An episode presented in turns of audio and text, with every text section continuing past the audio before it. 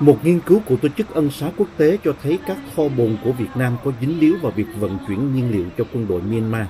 bất chấp các lệnh trừng phạt của Mỹ và phương Tây. Trong một báo cáo gần đây, Ân xá Quốc tế phát hiện ra những thay đổi đáng kể về cách nhiên liệu hàng không được đưa vào Myanmar trong năm qua, với việc quân đội dường như sử dụng các tuyến đường mới và dựa vào các đơn vị lưu trữ, trong đó có một doanh nghiệp tại Việt Nam để cố tình che giấu nguồn gốc của nhiên liệu.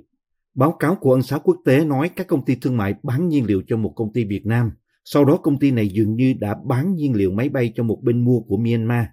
Dữ liệu hải quan cho thấy một trong những doanh nghiệp đó là công ty trách nhiệm hữu hạn Hải Linh, công ty sở hữu và vận hành kho bãi Cái Mép. Tổ chức nhân quyền có trụ sở tại New York, Mỹ phát hiện trong năm 2023 có đến 7 chuyến hàng nạp nhiên liệu hàng không tại một kho chứa nhỏ có tên là cảng xăng dầu Cái Mép gần thành phố Hồ Chí Minh do công ty Hải Linh điều hành. Sau khi lưu trữ nhiên liệu từ vài giờ đến vài ngày, nhiên liệu đó được bán sang Myanmar và vận chuyển bằng tàu thủy.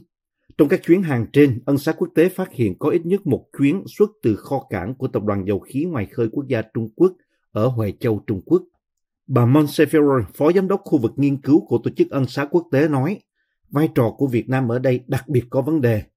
Cảng Cái Mép đóng vai trò thiết yếu để chuỗi cung ứng mới này hoạt động. Và vì vậy, chính phủ Việt Nam có nghĩa vụ phải đảm bảo các cảng của mình không bị sử dụng cho các hoạt động liên quan đến vi phạm nhân quyền.